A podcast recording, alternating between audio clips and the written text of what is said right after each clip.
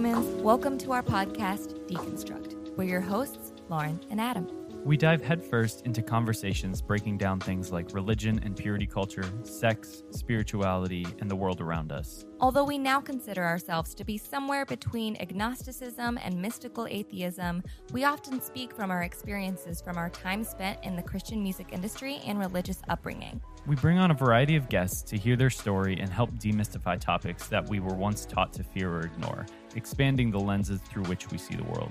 We'd love to hear your story. You can find us on Instagram at deconstruct.pod. Now, on to the episode.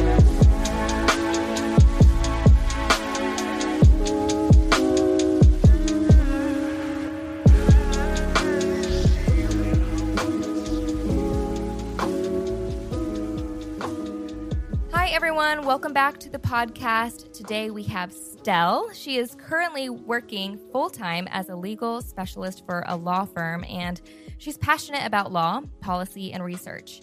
She has international experience with refugees, having spent four, four consecutive months on the ground in Mosul, Iraq, working with an international NGO. She currently volunteers with the IRC and helps asylum seekers settle in the States.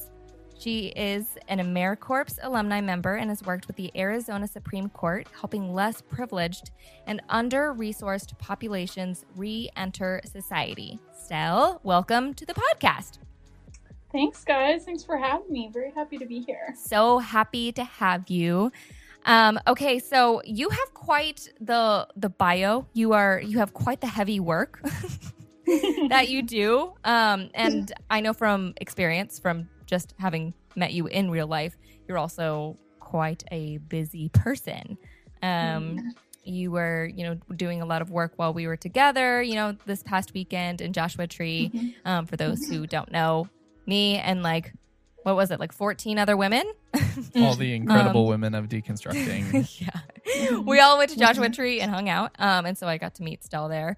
But, you know, so you're a busy person. But I today I want to I don't want to focus on um I don't want to focus on your your childhood stuff, although I do want to kind of briefly talk about it if that's okay. Um cuz your Yeah. story your story is already o- out there through Brenda, God is Grey and um there but there are just maybe people that haven't heard and don't know your story and so we again we aren't going to focus on that today but if you don't mind would you tell us a bit about how you grew up in regards to your faith story Absolutely. Um, so, yeah, like you said, my story is um, out there. So, this will be a pretty brief um, kind of overview.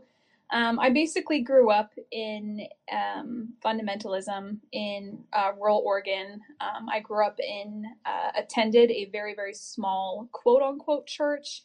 It was called a home fellowship. So, we only met in homes, we didn't have a church building.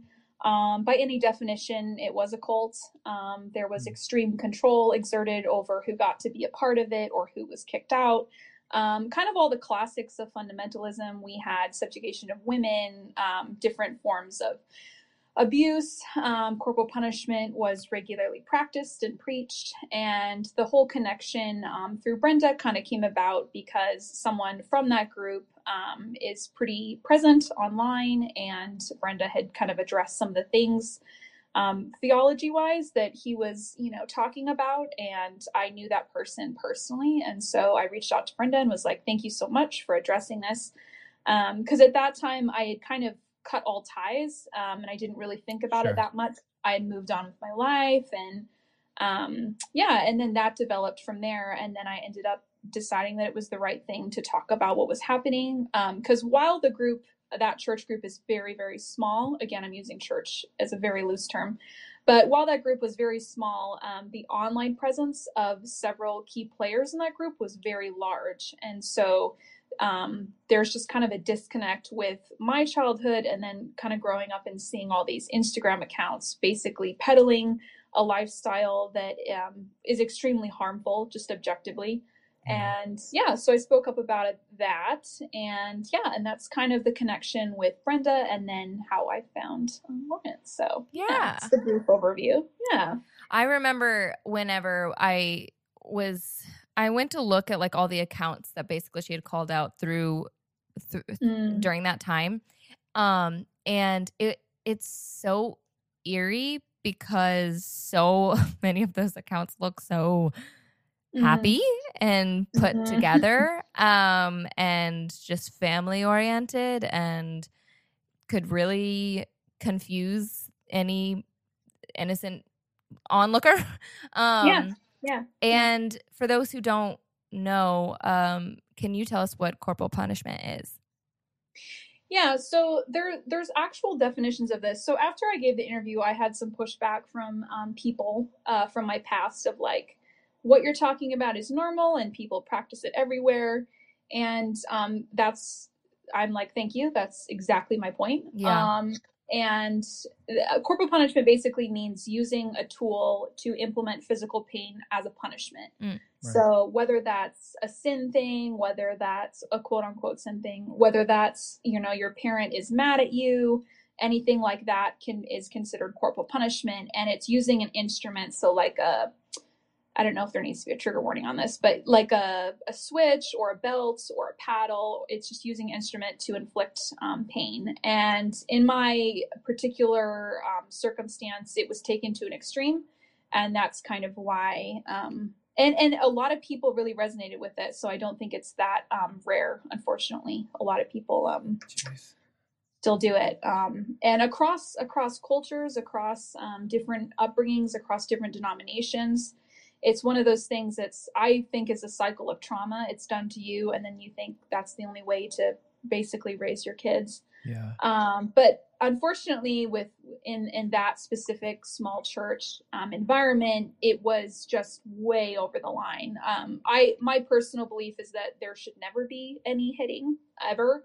Um, but in that circumstance it was just so far so far over the line. Um, and there's lots of you know studies and things and the michael pearl connection was made um, when i gave the interview with brenda and obviously there's you know international stories of abuse happening with that and kids dying from it and it's a whole thing it's a it's a thing unfortunately um, and yeah so that's that's that It's that interesting. it. It's interesting because I know like when we were on tour, we had Mm. started dating and prior to any sort of Mm. deconstruction spiritually for us, Mm. one of the main things that I feel like Lauren was really into was gentle parenting as like Oh, a YouTube channel following. about that And I I think it was Mhm. it was it really was a gateway drug into a lot of the stuff that is deconstructing because because Mhm. it's such a it's so normalized corporal punishment and and any sort of abuse in family homes as as a form of correction and and spiritual cleansing or however you want to call it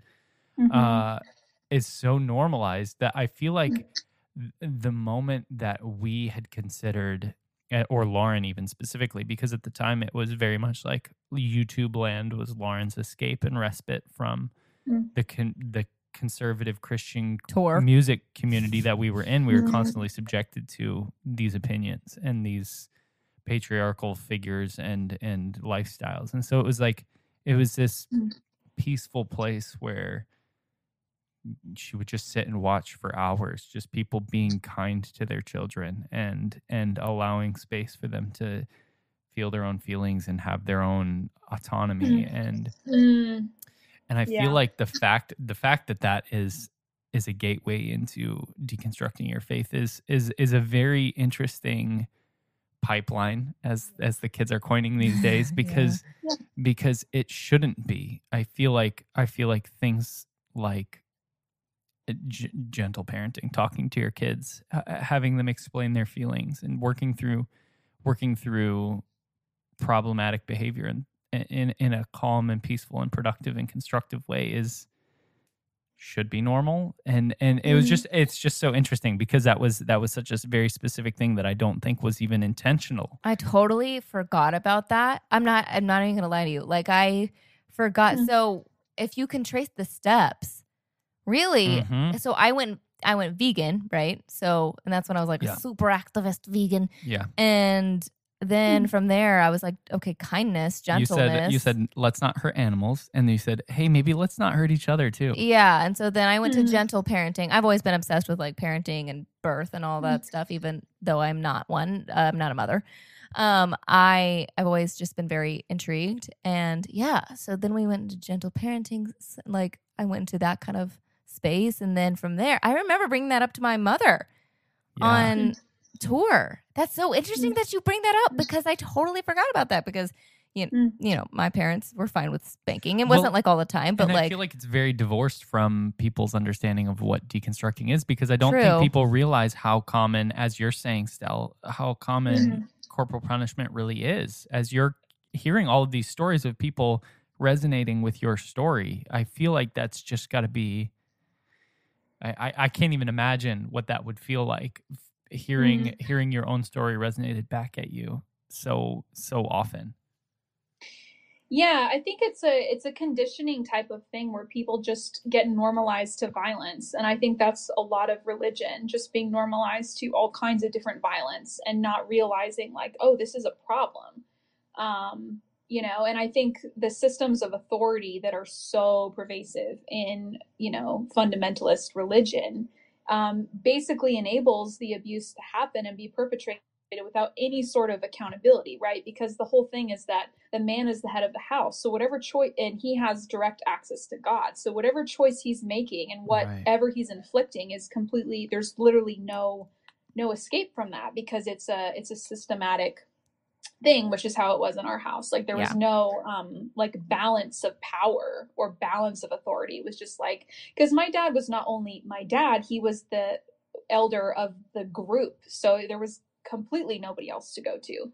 Yeah. um and yeah and i saw this thing i think it was on twitter but it was like this this um meme or statement or whatever talking about you know it's illegal to hit adults. So why is it legal Right. to hit children? It makes no sense. Like if you stop to think about it you're like wow like what am i even doing and where did this idea come from to Mm. a point where you're not only feeling like okay with hitting a child but you're feeling like it's the right thing to do Well, I mean, And when you're reading the Bible and it's talking about sacrificing your child for a god Yeah. as the like I I mean that's like the starter starter pack for raising kids in the Bible oh is your god is so much more important that this thing is just a sacrifice. All this thing is is something that you are supposed to offer up into the Lord so you can prove your holiness. dang, yeah. So how do you work how do you work backward from there? Like honestly, it's it's Mhm. constant throughout the Bible where it's just abuse and then and then glorification and abuse and glorification. So how do you separate Yeah. as a Christian, how do you separate the the glorification of your family and the leadership and your counsel as a parent from from abuse? I, and I, Right. I don't know that it's possible staying in that Mhm. conservative Christian space. Yeah, I think there's there's a huge uh, which you guys talk about. There's a huge um, divorce and divide between you know what you feel is actually right, and there's so much disconnection internally with yourself if you are in a fundamentalist religious circle, Mm. because you're you're taught from you know the moment you're born to not trust yourself, to not trust your intuition, right? Which we've all talked about multiple times. To only listen to the Bible, which is full of violence, or to only listen to the male authorities in your life. Mm. You know, um, and so there's just really no like stopping and being like, does this actually feel right to me? Or is this just Right. like something someone's telling me I have to do? Um, yeah, so I was definitely I- taught the umbrella thing that you were talking. I don't know if you were given that right, that right. Yep. analogy, but um, yeah, that the man of the house Yeah. is like he he's Yeah. like the umbrella. Anyway, Right. I was I mean taught that, and I also I think I think that's one of the primary points of of feminism that that at some point we will approach with men that What? that the harmful nature of that conversation of, Oh, of yeah. the umbrella of the male of the house because uh, honestly there's never been any there's never been any social repercussion for men from a patriarchal system at this point so we need to break down the things that are a little bit more practical but i think at some point that that specifically is something that's gonna that's gonna need to be addressed yeah, and Yeah. I remember I did again. I don't remember what was said when and to who, but this weekend I remember um, bringing up when Adam was told, or was it you or was I told um, by family members that they were worried about us getting married because Oh, I was told. you were told. Okay. Okay. Very directly. that they were concerned for us because Adam wasn't a, a a leader. He was not like a natural leader in our relationship, or it, I guess in general, they were saying, and so that they were worried that he would let me just go off the rails. and well, Welcome to the podcast, Off the Rails. they were Oh kind of right. So I guess they had a right to be concerned. Yeah. because That's- you did. That's and that's a common thing that happens. I've heard that a lot where the you know the guy's just like an actually chill person who's like actually a human being and it's like oh how dare you how dare you like I know. Okay, not so- be fronting all the time adam I am I'm so curious for you. You grew up in these spaces and this was the reality for you for so long, but you also talk about how you loosely define your your community as a church. Was there a point where you were in it or on on the tail end of it where you wanted to figure out what church actually was for most people or was it something that you just wanted to leave behind the moment that you were ready to step away from it? It's really interesting. Yeah, I mean, it's really it. This it cracks me up. Like the whole reason I'm not religious anymore and not interested in the church anymore is because of religious people. Um, and I think that the consistent experience of mine has been, no matter if it's a more conservative person or if it's a more liberated person, is there's uh, what I call systematic structural issues um, in the church and Yeah. i you know and and i just get tired of going up against that all the time and and having these basic conversations that should not be conversations you know i just i i got real tired real fast so the Yeah. way it kind of happened was i i um, we might get into this a little bit later but um, i'm lesbian so and i knew that for a long time. And um, you know it was a slow realization of like okay like this is not going away. This is going to be a thing for life. And as i was like living my own life i had moved um, away and was living my own life working my own job.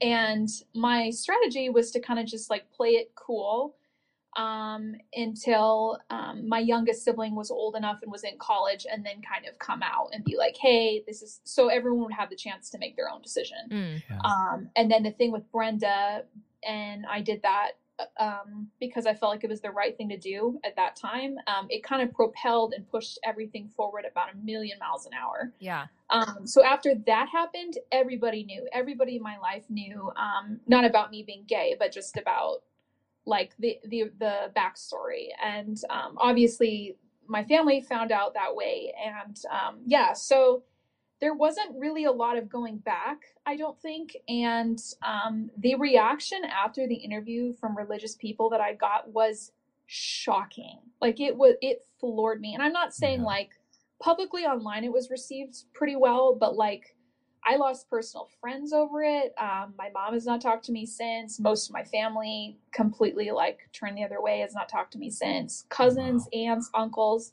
It was like crazy. So I kind of took a step back and I was like, okay, so if if people are really caring about justice and mercy and love or whatever, then why are all these people who are religious who publicly talk about they're against abuse and they're against all these kinds of things, why are they not engaging with me, right? Mm.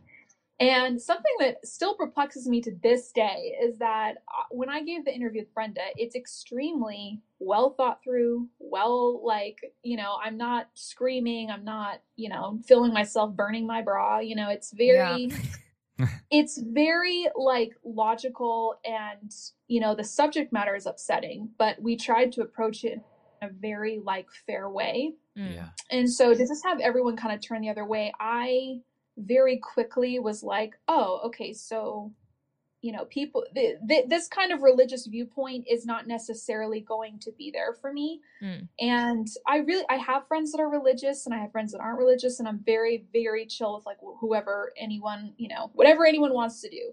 Um, where the problem kind of comes in is when I see religious people either looking the other way or not stepping up the way they need to. And then I always will address it when that happens. Um, I had a recent circumstance in my life with someone I knew that was giving me um, grief over me just merely reposting um, the young life um, situation that's going Sure. on. Reached, Yeah. reached out to me, DM me, hey, this is kind of offensive. You kind of post about religion a lot. And like, I'm religious, I work for Young Life, and they don't mean it or something like that along those lines. And Right. and I just get tired of those discussions all the time, you know, and especially after when the interview first happened, I just got tired and I was like, you know what? I cannot teach you the alphabet. I Yeah. why am I having to have this conversation and explain to you that it is so inappropriate for you to be reaching out to me and why are you not going to Young Life? You know, why are you not posting about this stuff? If you say you really care about, you know, the poor and the suffering and you know, it's just like I so there's kind of a, a disconnect for me between um what people say and what they do. And um that divide is is very large unfortunately with Yeah. the church so i i kind of just do my own thing and i really respect everyone and i just want everyone else to respect others as well so yeah i don't know if that answers your question but Yeah, for Yeah. sure. So, uh, Yeah. do you, um, so outside of being a part of any sort of church, do you consider yourself religious or or non-religious or spiritual or anything like that? Like, is there any sort of way that you do identify? Yeah i mean i i don't think i i have a specific take on it um Mm. i'm really comfortable with the unknown and Yeah. i've kind of always been comfortable so i don't feel like Yeah. i need to nail it down um, as long as people are like liberating themselves and expansively thinking about spirituality i think that it's there's not a lot of harm in it i do think i think i said this this week this past weekend but i do think that religion does not make you a better person i think you are Yeah. who you are and if you use religion to kind of extend you know parts of your life and parts of your community that's great but I think there's this concept that if you're religious, then it's going to make you act in a certain way. And statistically, that's just not true. I think that Right. people are who they are and then they practice religion. And if you're a good person and you practice religion, then you're probably not going to hurt anybody. And if you're a bad person and practicing religion, which is a lot of people in religion, then you're going to cause harm. Well, so, I mean, honestly, religion is always just an echo echo chamber, so it's going to reverberate and and mm, and it's going to grow the thing in you that mm, screams the loudest, right? Like yeah, like if you are somebody who wants to be controlling, you're going to find a religion that tells you that that's okay. It's going to tell you Right. something that that's what makes you holy. It's you, right. if you if you are, you know, any any number Yeah. of things, it's it's going to be the thing that you find because because and maybe this is a little bit pessimistic of me, but like religion is nothing but the machinations of a human being trying to describe and trying to trying to level with their own consciousness. And Right. so like if you find a god that you believe in, it's going to look a lot like you. Right. And- exactly. And so that's it's it- well for sure which is why i think I, I think it's really problematic when you get people who are abusive in power. And i think it's also why people who maybe previously weren't but find themselves in places of power surrounded by massive groups of people they're going to become the culmination of the most predominant trait of those people. And people who are looking for something that's going to perpetuate something like corporal punishment you're going to become the leader that you have to be for that space. And i think it's going to make and it's going to make uh, i can't even say a villain because that, that doesn't feel like the right word but it will make it will bring the worst out of you. It will right. it will subject you to becoming something that maybe you would have other not, otherwise not. And i uh, one of the one of the first things that we really started seeing when we were deconstructing our faith was that maybe it would have been better had some people not become christians um, yeah. and Yeah. that and that's Well, something that was yeah. really hard initially Mm. Mm. Mm. Yeah, I mean, I so I don't think a lot about it um in terms of like am I am I not? I I think like so much I came from a my background is so hyper focused on purity and like it's such a select group of like who was like doing it the right way. So I kind of like now have an aversion to like nailing down exactly. But you know, I think like I could get behind a religion where there's not like a systematic like power structure, you know, where there's Yeah. not like so it's really the the power imbalance that bothers me. So Yeah. maybe one day I'll become a Quaker and because they have meetings where no one's in charge. you That know? that is the. The religion that we've always been. Anytime we take one of those tests online, it's the thing Oh, that really? always tells us that we It's should like, be. What does it say? Oh, like, Oh, that's does awesome. it, is it called progressive? I I don't even remember. something? It's, liberal. Yeah, there, liberal there's two- Quakerism or something. Yeah, there's two types. So the the one that's that's very chill and like literally no one's in charge. They just meet and serve each other and like be nice to each other. And I'm like, yeah, that's chill. I'd be down with that. yeah i mean there's there's no i mean for me i feel like i haven't taken that taken that test in a while but i feel like that would probably still fit you adam because it's very like community and service and yeah. Well, I mean, it even like kumbaya even at the ground roots of that, it would fit me because my mom grew up uh, Yeah, it would. Mennonite. So oh, okay. so she was like eleven brothers and sisters, no electricity, no plumbing, so it's no just nothing. like it's Wow. just Grow up on a farm. So would I'm like, eh, it would make sense that I end up going back to making my own clothes and living on a farm. yeah. Making it better. just with some religion that's a little bit less fundamental. so okay speaking of power and and Uh-oh. authority um no i just i'm curious what what made you you want to work with the military Oh yeah. Okay. Well, so there there's a couple different um, elements to this. So I um, back in the day I wanted to write a book and I was going to write a book that had something to do with the military. And so I ended up getting a military editor because I cold uh, I cold called a um, base that was near my house at that time. Yeah. And I was like, "Hey, I'm writing this book, but I need to be realistic. Can I come in and interview you know the, the soldiers there because I, I was very young i was like 16 You were ready to be in the Um, Lord's army. I apparently um, yeah so, or 17 i think i'm sure um, but yeah i, I um, ended up doing that and nothing really came of it but i kind of just became familiar and then i decided um, after i had moved out and everything i was like i would really love to be like a wartime reporter Hmm. and be in the Middle East, and that really appealed to my sense of adventure.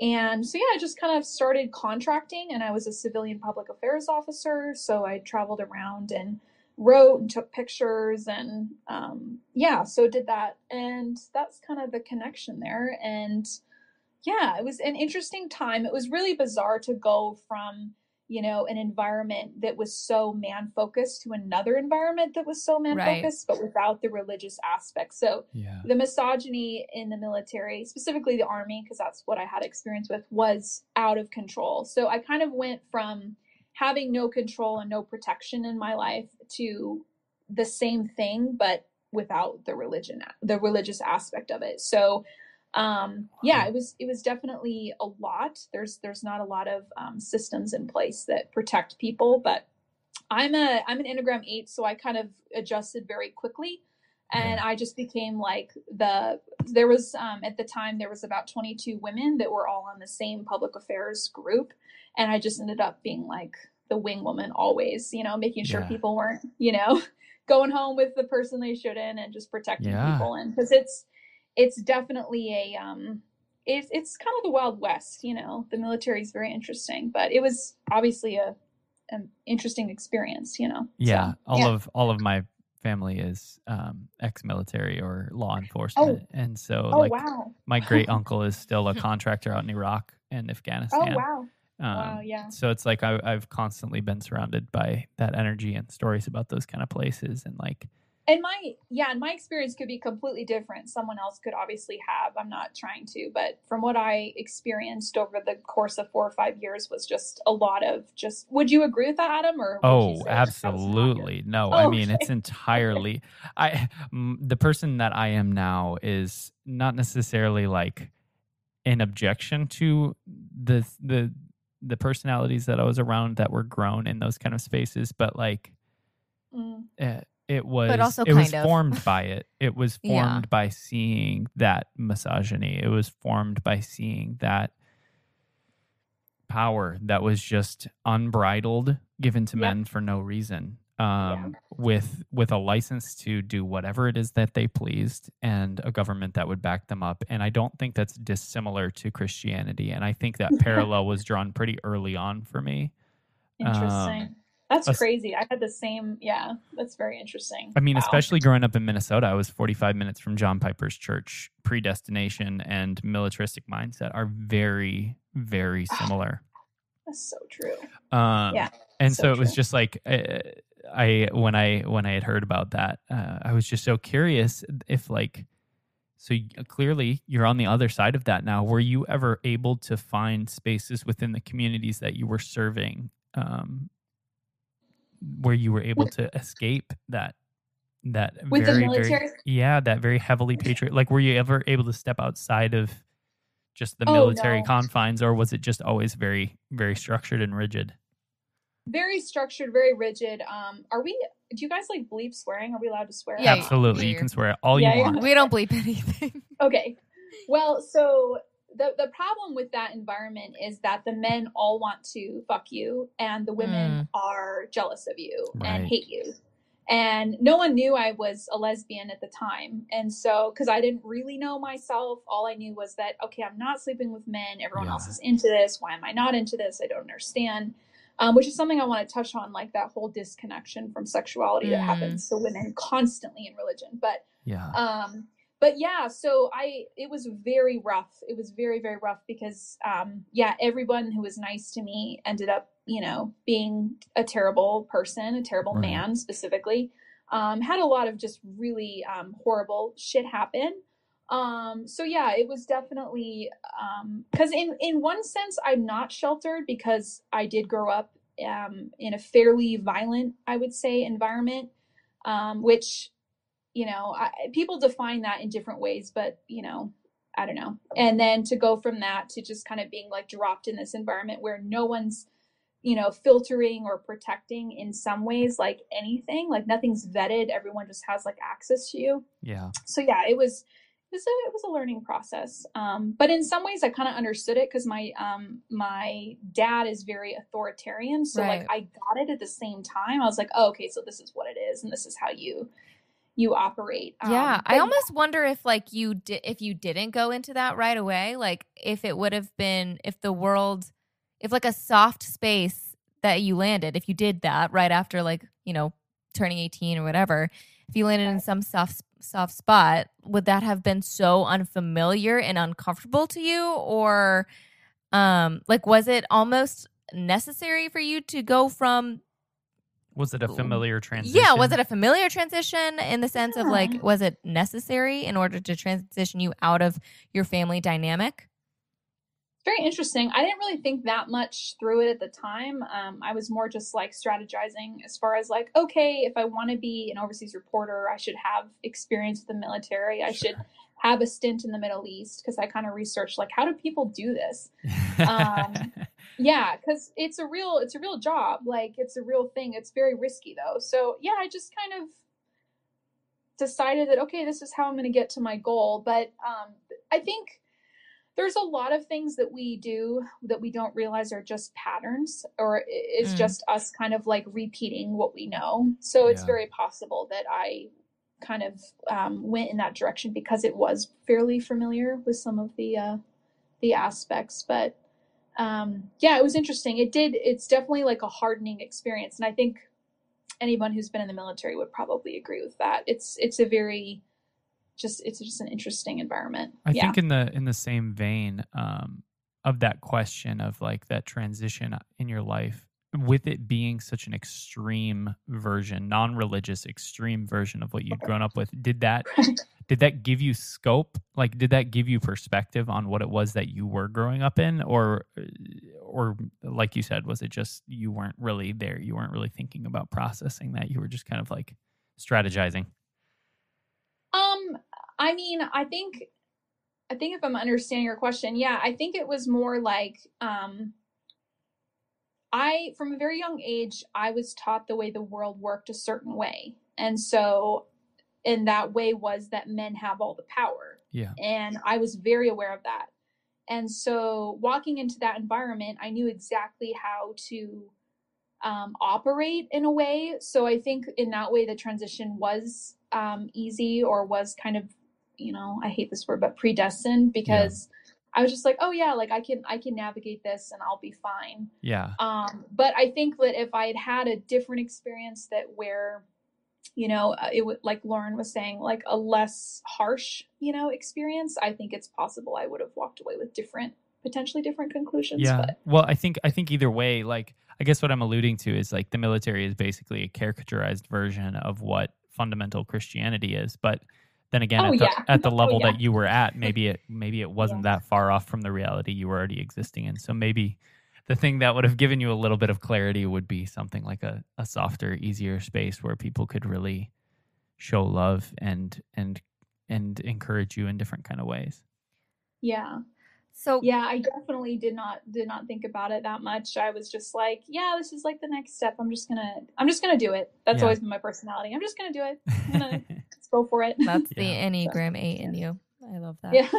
Lauren also has an Enneagram 8 in her health or That's in her integration. So Yes. it I, I definitely recognize that of like you're stepping into something and just being like, "Oh yeah, this is where I'm at now." Yeah, I'm just gonna do it.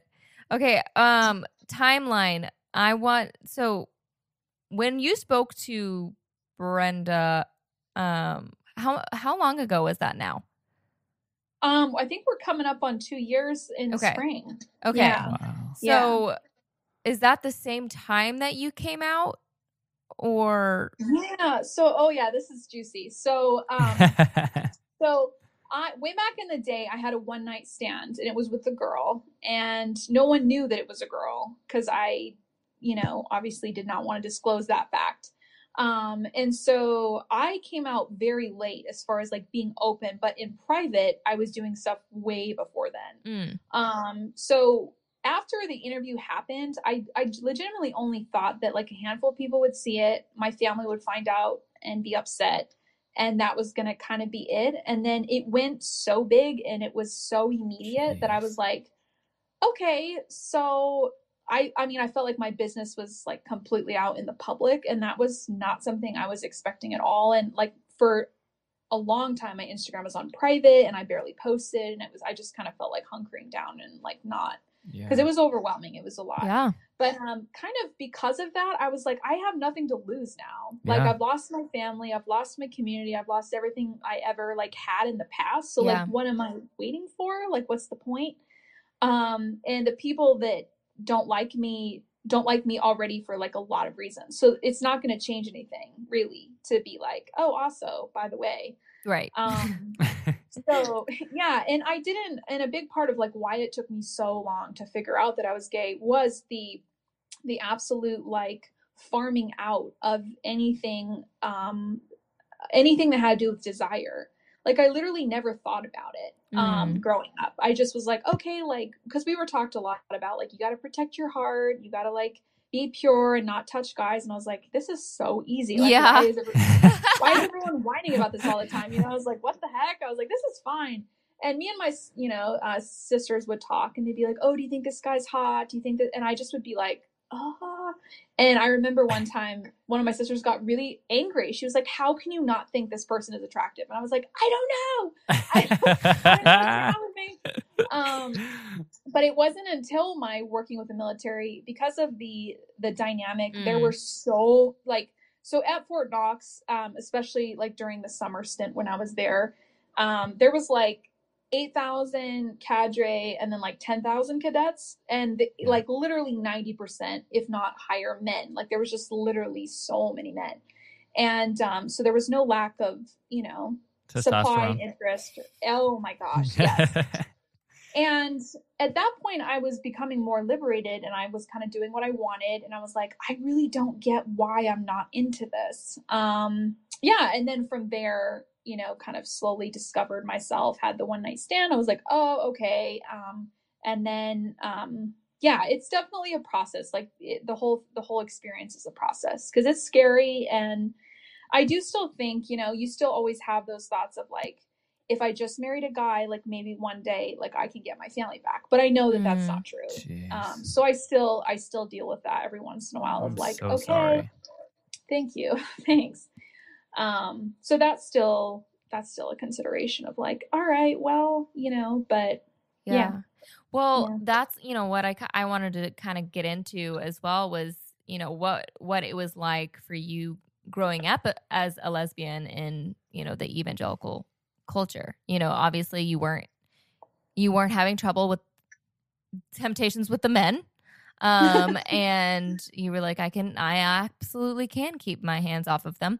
Um but yeah, Mhm. so kind of kind of tell us what that was like. I mean, childhood, preteen, teen, like kind of walk us through that. Um, well, I used to be a goody two shoes, um, which I have Same. a best friend, and she grew up. Yeah, she grew up in this in the same um, church group as me, and she'd always be like, "You were such a princess." I was like, "How dare you?" so in the beginning i was you know when i was growing up i was very focused on my family i was very focused i was the i'm the oldest girl and i'm the second oldest so i you know played a mother-ish role which all of us girls really did in our family um so i was kind of just focused on that and our family because of the nature of that group like went through a lot of trauma. There was Mm. a lot of really really crazy people that were a part of that group. There was like constant just like where a family would have an issue with the church and they would be our best friends and then they'd get kicked out and then we'd never see them again. Like there was a lot of Wow. just like constant um, trauma that would Mhm. happen with those kinds of things. And so I didn't really think about it. And then when I was 14, I started courting a person who was 17 at the time. And I had no attraction. I had no like butterflies, but I just was like, this is what I'm supposed to do. This is just what you do. right. Yeah. Um, because basically, we were taught that if you had someone, you got married as soon as possible. Right. Um, and, you know, we went to weddings where the girl was like a day over 15 and it was legal. So she got married. Oh my Sheesh. god. Well, I mean, it pays Oh, off yeah, in yeah, yeah. sex Oh, yeah. right away, right? That was the whole that was the whole thing for conservative Christians was you couldn't Yeah. have sex until then, and you're horny right now. So Yeah. Here you go. Yeah. And then the second time I was um, 16 and I actually was engaged to that person. Oh, they dang. put a ring on my finger. Yeah. So they proposed. They put a ring on my finger and we were sitting by the river and I was just staring at the river and like being like, I want to die. Like I just had this horrible, like, I was like, I can't, I can't do this. I can't do this. And that's something like I'm always proud of myself for because like with everything that I've been through, I still have something inside of me that just will go crazy and be like, no, I'm Mhm. not, you know, no matter because we were we were best friends with this other family. Um, everyone on both sides wanted us to get married. I had been indoctrinated my entire life. This is everything I had wanted. It was a man and he was from a reputable Christian family and there was a lot of pressure. He was from Texas, so he was staying with our family. He didn't have his like own place. Right. Right. so this was like arranged marriage without the actual confines around it. Um, I would say so. Yeah. I mean, um, I had a sibling give me grief over it being like they were saying, "Oh, it wasn't courtship," even though I have emails with that word in it from my dad to our church announcing that we're courting. So I'm like, I don't know, gracious. like, you know, if I say something like I can back it up, you know. But Yeah. um, so yeah, I would I would say eh, people want to get in the weeds as far as like you know was it that bad or was it that arranged? The problem is is that you're indoctrinated right? So Yeah. you're you don't have an actual choice even if you're being told that you have a choice. Right. and because there's no escape there's no like there's literally no other option you know? You're completely reliant on your dad and then he has a conversation with another man and your dad is one, the one who gives permission to the guy and then the guy has access to you. Like that's how it works. Right. So yeah, so I just was sitting there by the river. I was like staring at the river. It was like dark. I was freezing, and I was just was like, I can't do this. And I I told him that. I took the ring off, gave it back to him, and then we had to drive back to the house together. And I was like crying, and it was it was a whole thing. Yeah, it was unpleasant. So yeah, and then our relationship from there never recovered because he was very egotistical. Big shock um and he just became a very very mean person. And so we broke up like three months ish after that. Yeah. um and then i kind of just didn't focus on it. I i was so indoctrinated. I just was like i'm either not going to think about this or this is just not in the cards for me. And then i was just focused on survival after that. So it wasn't until I had actually um, been with a woman, I was like, oh, this is what this is what this is. Yeah. That's interesting that you say that you found basically from I I- maybe I'm reading between the lines, but you found that in that moment that there was a part of you that would fight for you whether or Mm. not you were conscious of it. Like Yeah. Mhm. like there Yeah. there was something in you that was going to tell you like you cannot do this. You can't do this. And there's Yeah. something else for you. And that's Hmm. that's I feel like that's so important but so unfortunate that there had to be that for you because the structure wasn't around you to do that. Like there wasn't Yeah. there, the pressure, like I can't it's so hard to describe the pressure of that environment where you're like you feel like everyone's going to be disappointed in you. And after we had gotten back to the house, um this person started just ignoring me even though he was staying at our family's house. Yeah. And eventually I was like, "Hey, can we like have a talk cuz we need to like talk through what had happened. This is very traumatic." Um, etc. And Yeah. by the way, my dad gave him permission to ask me. He he had said to this person, "You can ask her, she's going to say no, but like you have my permission." Which again, Oh like- my. Yeah. Yeah, so you're like, "Where's the protection?" You know? What Yeah. the f- Yeah. So anyway, but Okay. also, I was young. This person was older than me. Blah blah blah. So it's it's a whole thing. But after that, obviously, he got very upset, and so we were gonna ha- we had this conversation, which was instigated by me, and I was like, let's just talk it out and like calm down, basically, because he was giving me the cold shoulder, right? So I was like, all right, let's talk it out, and we sat down, and, and I was like, all right, let me know like what's on your mind. What are you thinking? He's like, you're either a flirt or you're a liar Mm. because oh yeah, no. yeah. Yes. Yes. So I just I like stared at him and oh, and by the way, speaking of this story, this person had only been seeing me for four or five weeks when he proposed. Oh, my Surprise. Yes. Yes. And it was long distance because he was from Texas. So it was a very, very short time period, which is very, very common. Um, but yeah, he decided that And Oh, in that and- time, your support structure gave the okay for you to be Yeah. asked for a hand in marriage. yeah, you know, it's okay. I made up for it. I've been with lots of ladies, but yeah, like yeah, you have, you Yeah. charming little devil, you. I'm good now, Dad. Thanks so much for Yeah. nothing. Right. But oh um, my gosh. but anyway, but another layer to this story is so I mentioned earlier when we were talking that there had been someone who got married when they were a day over 15, and that was this person's sister. So they were in Texas. We went down to their wedding as a Wow. family. And while I was there, I was 12 years old. And at that time, this person who was, I think, five years older than me had expressed interest to my father Ugh. when I was 12. And my dad had said, well, you're going to have to like give it some time. Well, Anyway, clearly. full well and then full circle this person ends up proposing to me but so we have we have this conversation and he he says what he says you're either a flirt or a liar and i just like saw red i just like stared at him and got up and like left the room i was like i'm not i'm not doing this. And i went outside. We had this like really big um we were our property at the time was against um blm so there was like a lot of wilderness area and i just like went out and cried and i was crying.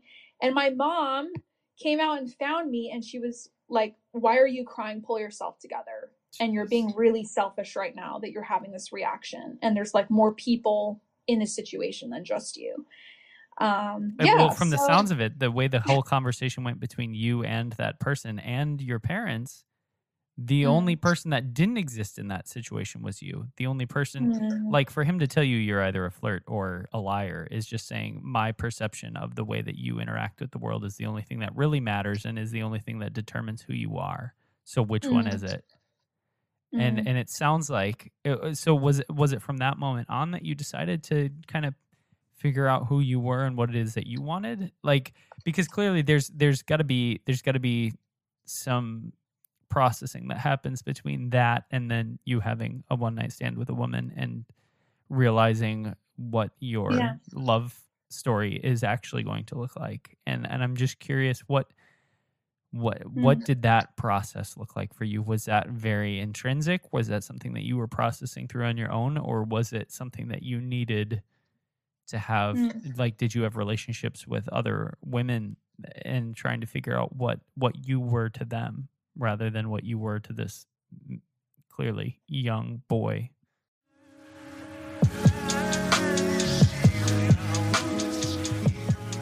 Hey everyone, want to take a quick moment to say thank you for listening. If you like what you're hearing, please share this episode and rate and review the podcast as it helps others find this online community. Thanks so much. Now back to the episode.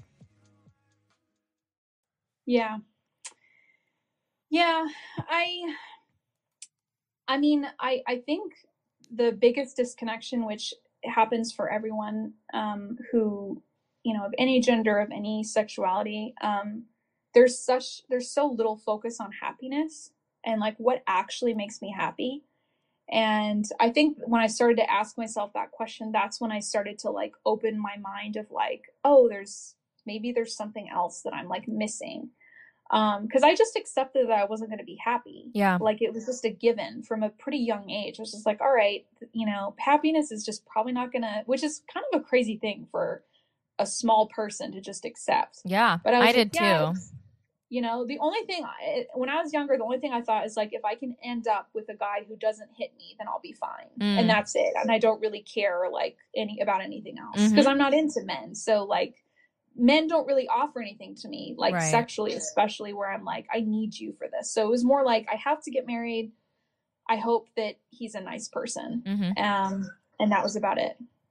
Yeah. and because so i've i've supported myself since i moved out and so i kind of always was focused on survival after that. So I, I just wasn't prioritizing or using sex as a way to kind of escape my life. Um, i just happened to not be someone who necessarily engages with that. I wish i could but for whatever reason just didn't pan out that way. Um, so for a long time i just didn't think about it. I just was like all right well i just got to work and i have to pay bills and this is really overwhelming so Yeah. i'm going to do that. Um, Yeah. and yeah. And then it was more just like hearing other people you know talk about what a relationship could bring Right. um, after this and then i was like oh maybe i am missing out and Right. should like look into this and and give myself a chance for happiness because i deserve i deserve that so right. yeah. Yeah. Yeah. As as we all do. If we desire a relationship, we all deserve to have a happy one. And I and um I I don't know if you know that part of my story that I used to be engaged to someone else. Um i don't know Uh, well, that was like the the peak, the pinnacle for my life um, when I decided to break off that engagement. Um, Mm. but yeah, I had basically I had decided through, I mean, at a young age, like you said, um, I even believed that happiness was like a gateway sin. Um, like where happiness is like only a feeling, it can and it can lead to like the devil tempting you in other ways or something. So Right. I never allowed myself to feel a full happy feeling. Um, it, Right. something always had to like taint it or I don't know. I had I had to have some sort of thorn in my flesh, if you will. Um, Right. or you were always waiting for the thing that was gonna go topple the house of cards. Right. And well, Yeah. and for me, in the and that relationship that I was in, it was hard and it was not fun, and um, that was that was uh whenever I kind of woke up to, hey, like this person isn't my fairy tale. They aren't my best friend. I'm not in love with them. They're not in love with me. Um, Yeah.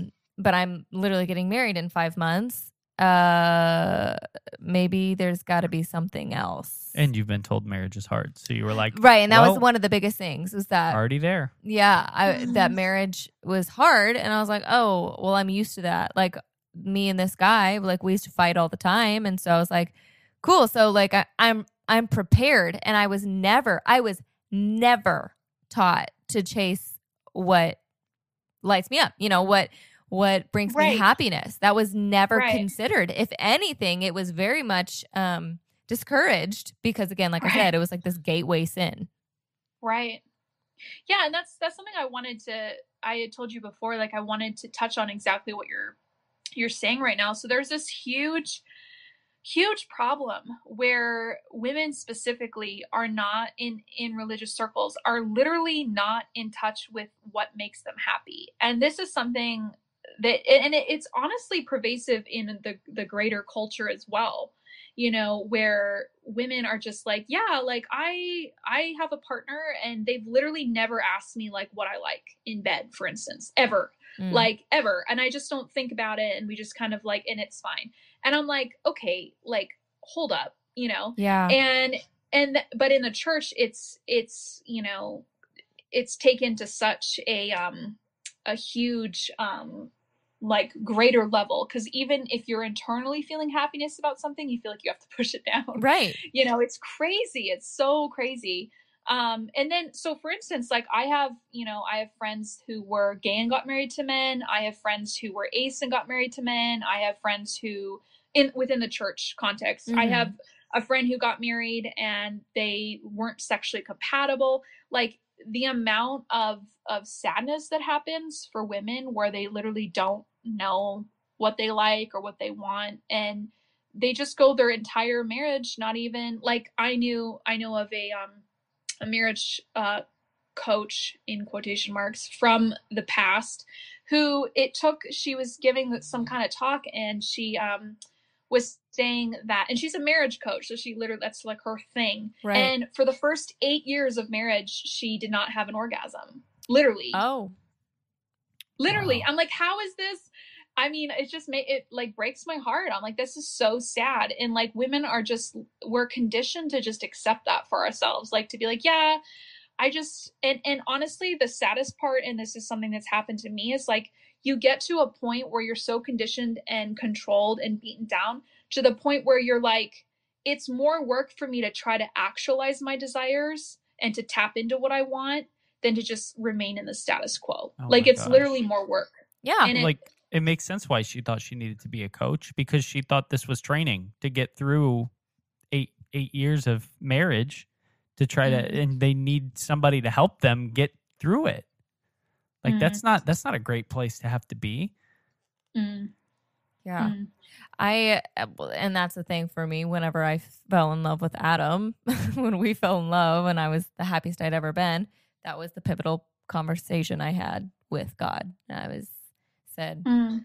if being this happy is wrong, I'm happy being wrong. And Yeah. the Yeah. and that was like that was the first time I had even allowed myself to utter the thought. And then um you know, once I had said that, I heard a voice. I mean, I don't really believe in a God necessarily anymore, but back then, and the the verbiage I used was, and then I heard God's voice say, "Who do you think I am? Of course, I want you to be happy." Yeah. And that kind of started breaking everything down for me because then I was like, "Well, who who is God?"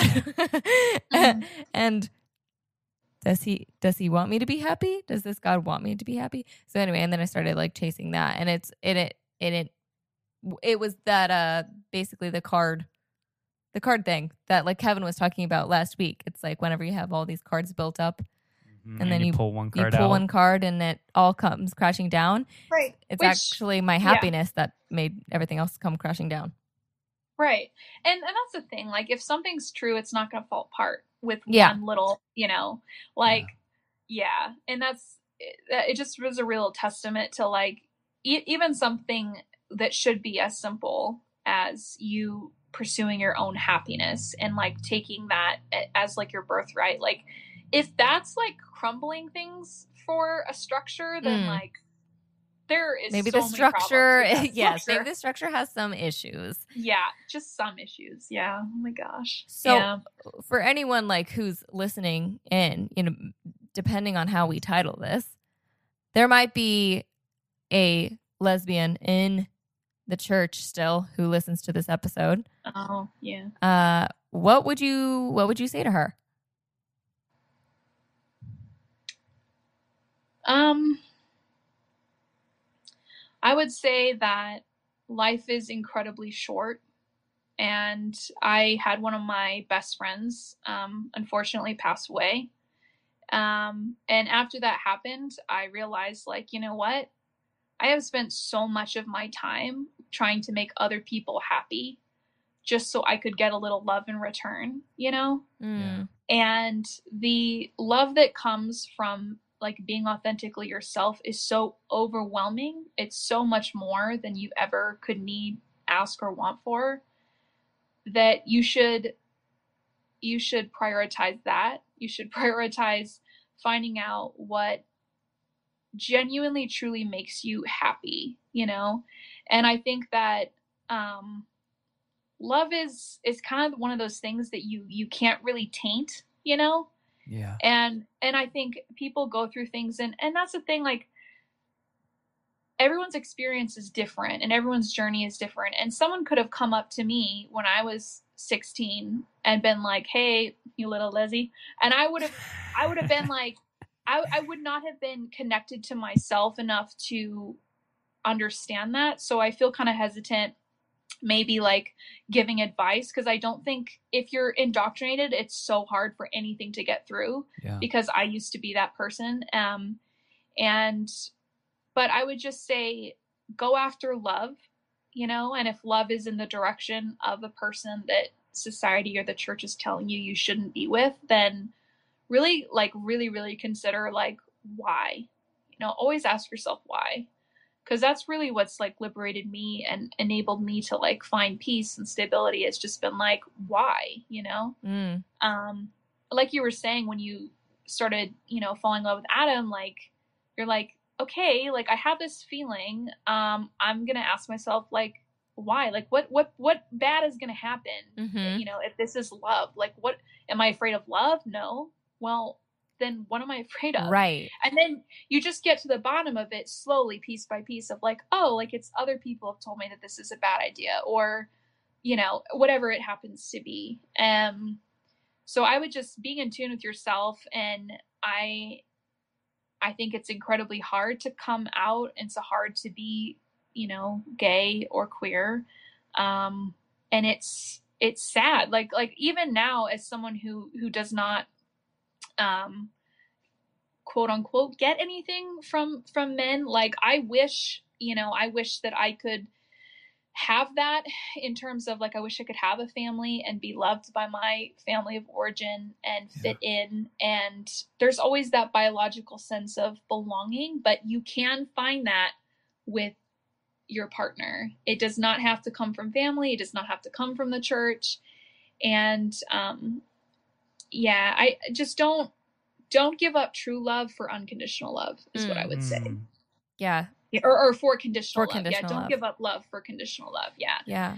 So if someone's going to reject you based off of who you love, then choose the love that's that's unconditional and is going to be there for you. And you can never go wrong if you did that. Um, Yeah. yeah. I love that. So beautiful. And, Yeah. you know, speaking of other fellow queers, you now put recently put together an online hangout Oh yeah. for fellow queers. So tell us about that. yeah. So well, it's very low key. So so kind of what what happened after the interview with Brenda, like I said earlier, is I, I hunkered down. My Instagram was on private. I basically d- did nothing, put nothing out, and then I spent like it's almost been two years, and then recently I was like, okay, I'm maybe gonna unprivate my Instagram because the thing was, a lot of the couples that were in that video have very public platforms, including both of my um, biological parents, Mm. and um, they just kept posting whatever they wanted, and so I got to a point where it's like, you know what? Mhm. why am I the one who's hiding? Why am I the one who's having to like censor and like be quiet and stay still? Right. Um, and I and part of it was I needed that time for myself. I needed to recover. It was an insane time, but I was like, all right. I just I started to feel like I don't know. I was like, you know what? I'm just gonna do this. I'm just gonna be more visible. And then and then my Instagram like got deleted for I don't know why by Mhm. Instagram. Mhm. Like it just like disappeared, and I was like, what the? So then I came back again. you can't get rid of me Um, and i just you know it's a very simple time where people we literally just hang out and and just talk about our experiences and you know and about a life Zoom, a Zoom Yeah. hangout, right?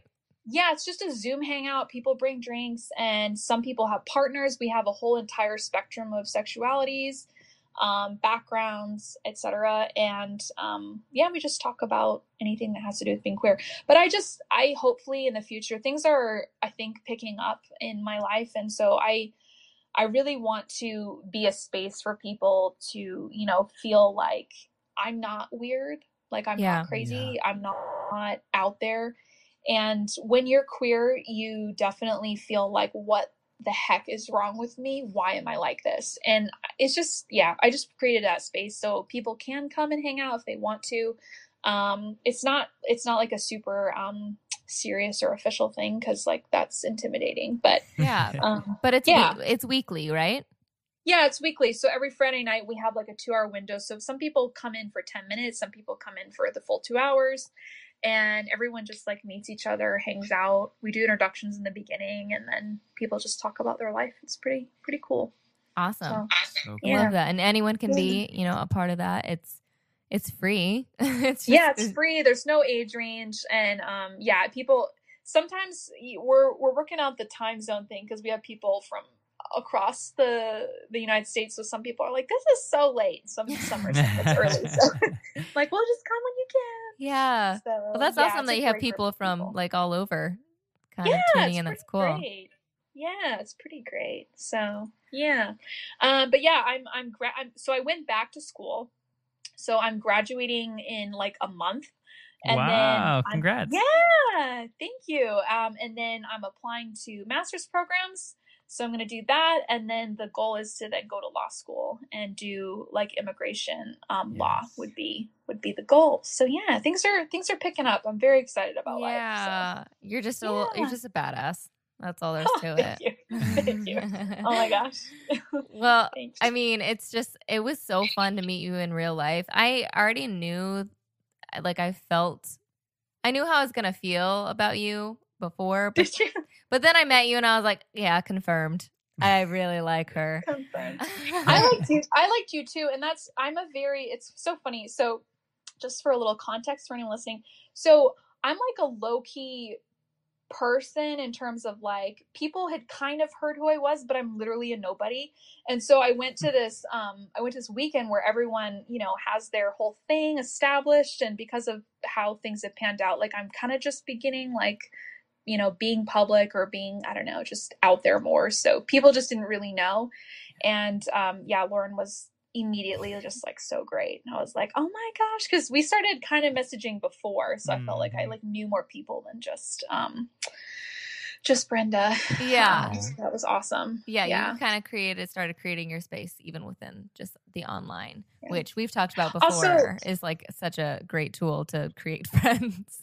Yeah. Oh my all of my really a lot of my really great friends have been from the internet, which is kind of funny. But I have like some long-term friends, but definitely making more now. Um but yeah, I I'm also like just kind of a hardcore eight, so I kind of go into things and like, yeah, let's like but I just appreciated that being unknown, Lauren was like, Yeah, you're cool. I'm like, thanks. like, where are you coming from? I don't know. So Oh, I love that. yeah. Uh, we were just talking to Kevin uh, just this last week about just like online communities and and how Mhm. they can be just as vulnerable and amazing and freeing and connective as as in person communities. So it's like Mhm. I, I I love that community, especially so uh, the entire hangout that just happened was was based Yeah. on internet friends. like online connections. Literally. Which is when I was when I was there, I was at the the round table there in the Airbnb Yeah. and I was working on the podcast that was going to go live, the one with Kevin. Yeah.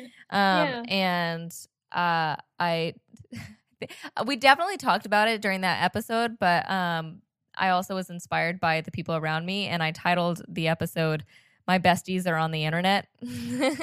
That's so fun.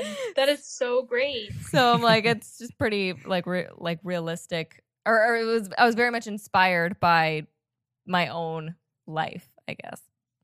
Yeah, I, that's so. That's a thing. Like, uh, I think which you guys, I'm sure, hundred percent relate to is that when you leave um, Christianity or when you deconstruct your faith, it literally feels like you've had everything taken away from you, Mhm. and you're lost and blindfolded, and it's very Yeah. dark. And you're Yeah. like, where the heck do I begin? Where do I find community? Where do I find friends? Where do I find like literally everything? It feels like you're reset to kind of ground zero. yeah. And I think the internet, I'm just on the cusp of experiencing, like, is a great place to feel like, oh, genuinely, there's other people out there who Yeah.